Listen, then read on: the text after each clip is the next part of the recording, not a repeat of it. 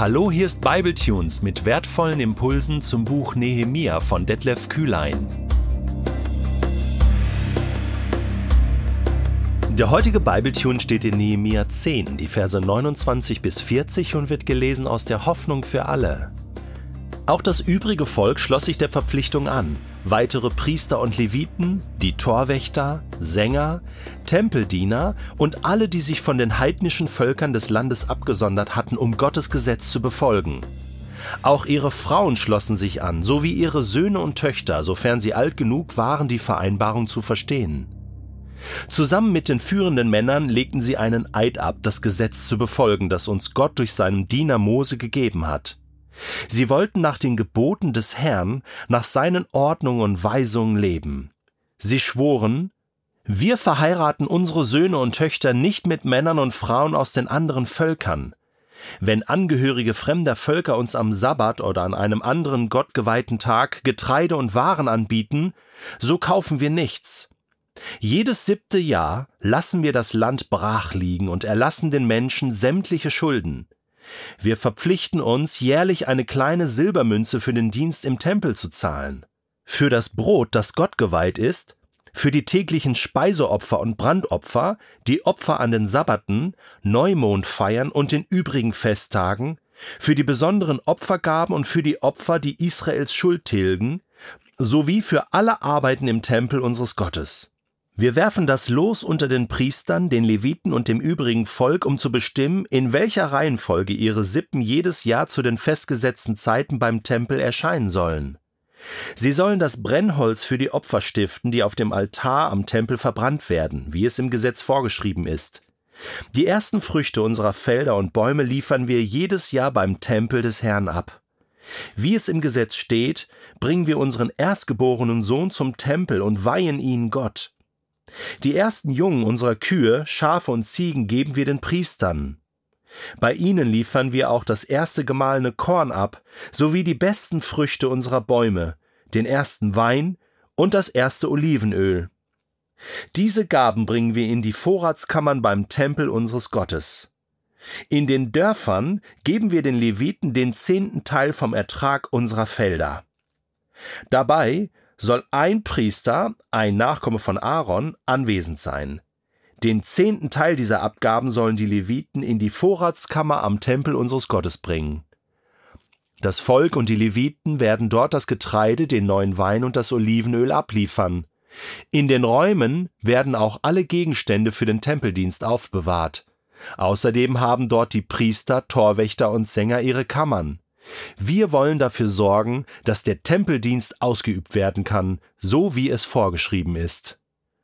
Put first things first, oder wie Jesus es einmal sagte, trachtet zuerst nach dem Reich Gottes, dann wird euch alles andere zufallen.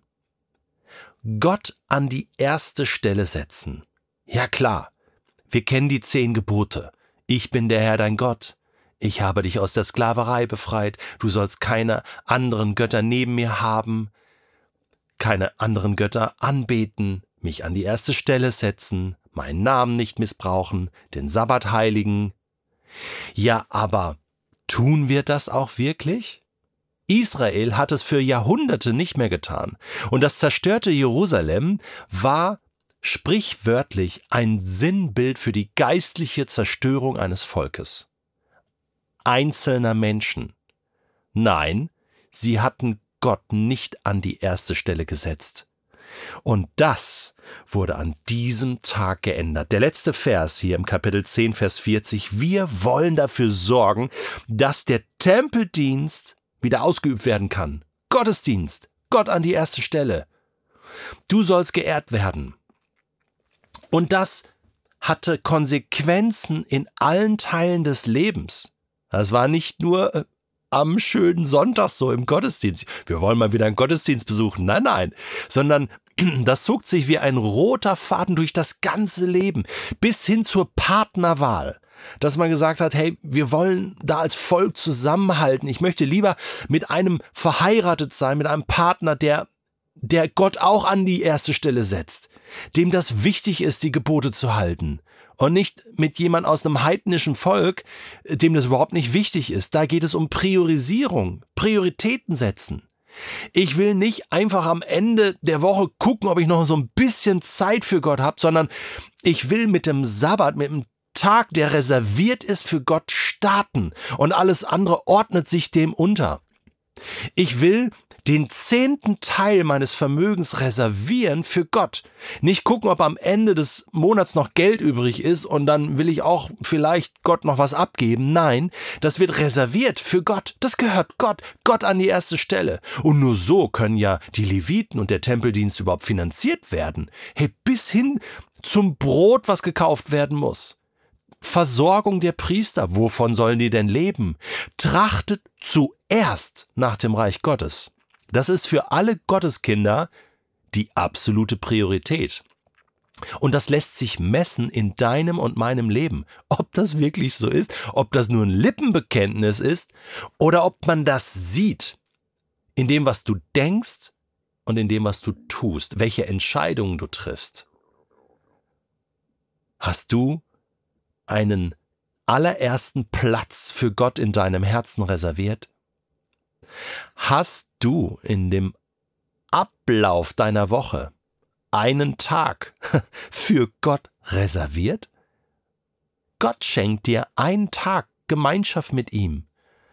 Du ihm auch?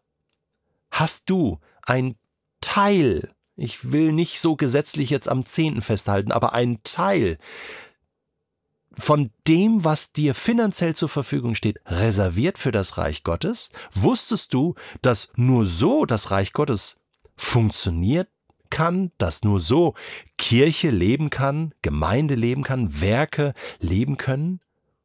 Indem jeder von uns treu seinen Teil hineingibt?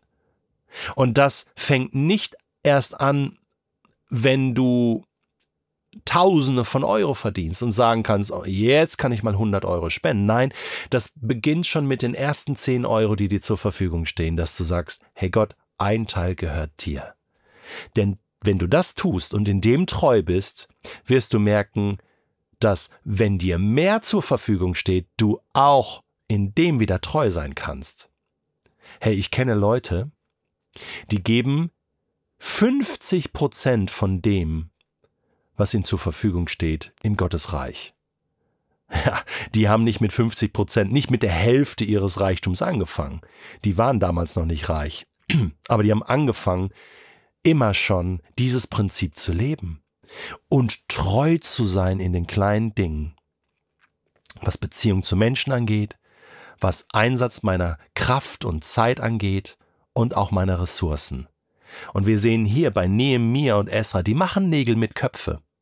Die sagen zum Volk, hey, jetzt müssen wir das voll durchziehen. Sogar das Erlassjahr, also das Sabbatjahr für die Felder und später auch das Erlassjahr, also, also im siebten Jahr sollen alle Felder ruhen, äh, für Gott und unsere Arbeit soll ruhen und Gott wird uns versorgen. Hey, das haben die hier in einer Zeit entschieden, wo ja nichts da war. Die, es, es gab ja kaum etwas. Sie waren gerade mal zurück im Land und vieles lag brach. Und sie haben gesagt, okay, aber Gott, wir vertrauen dir, dass du für uns sorgen wirst. Da zeigt sich dein und mein geistlicher Charakter, die Qualität unseres Glaubens in den Krisenzeiten, ob wir dann bereit sind, Mut genug haben, Gott treu zu sein.